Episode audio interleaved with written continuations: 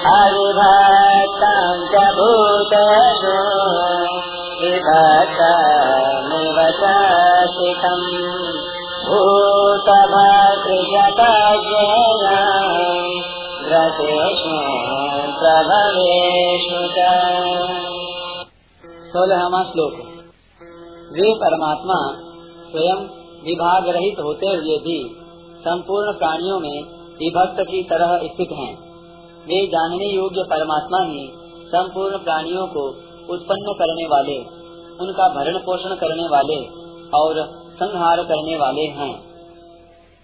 व्याख्या। अविभक्तम च भूतेषु विभक्तम इवच स्थितम।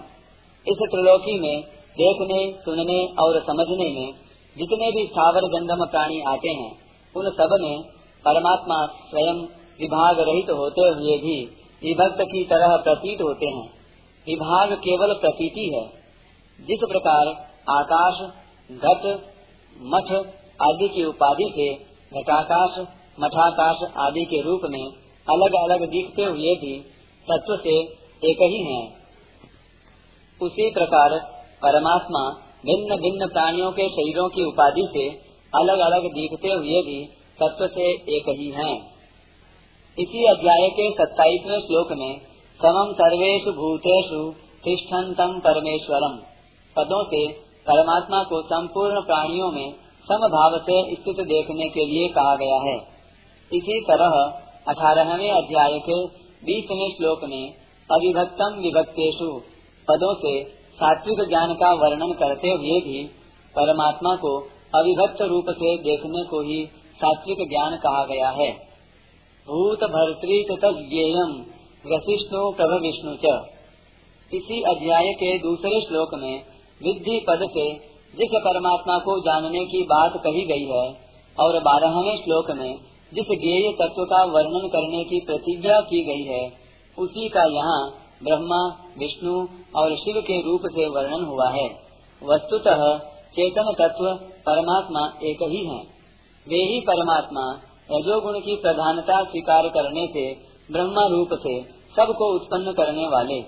सत्वगुण की प्रधानता स्वीकार करने से, विष्णु रूप से सबका भरण पोषण करने वाले। और तमोगुण की प्रधानता स्वीकार करने से, रुद्र रूप से सबका संहार करने वाले हैं। तात्पर्य है कि एक ही परमात्मा, सृष्टि, पालन और संहार करने के कारण ब्रह्मा, विष्णु और शिव नाम धारण करते हैं। सृष्टि स्थित्यंत करणाद ब्रह्मा विष्णु शिवात्मक स संज्ञा याति भगवान एक एव जनार्दन। यहाँ यह समझ लेना आवश्यक है कि परमात्मा सृष्टि रचना आदि कार्यों के लिए भिन्न भिन्न गुणों को स्वीकार करने पर भी उन गुणों के वशीभूत नहीं होते। गुणों पर उनका पूर्ण आधिपत्य रहता है। परिशिष्ट भाव। इस श्लोक में परमात्मा के समग्र रूप का वर्णन हुआ है। जैसे संसार भौतिक दृष्टि से एक है, ऐसे ही वास्तविक तत्व परमात्मा भी एक है, अविभक्त है।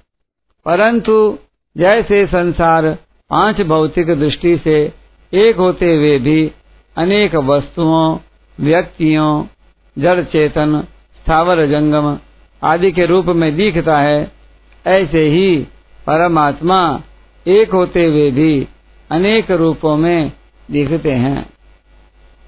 तात्पर्य है कि परमात्मा एक होते हुए भी अनेक हैं और अनेक होते हुए भी एक हैं। वास्तविक सत्ता कभी दो हो सकती ही नहीं, क्योंकि दो होने से असत आ जाता है।